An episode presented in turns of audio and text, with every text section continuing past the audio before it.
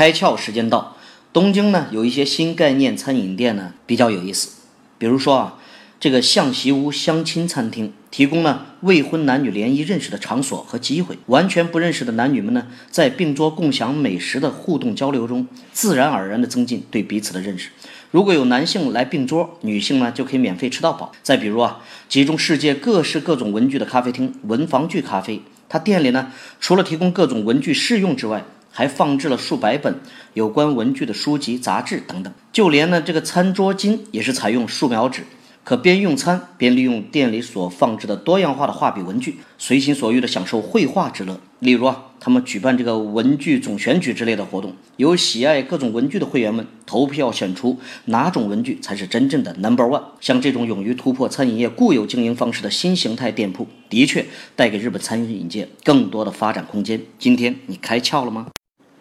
更多节目，请扫描封面二维码，关注公众号“开窍”。和更多小伙伴一起来听故事、开脑洞。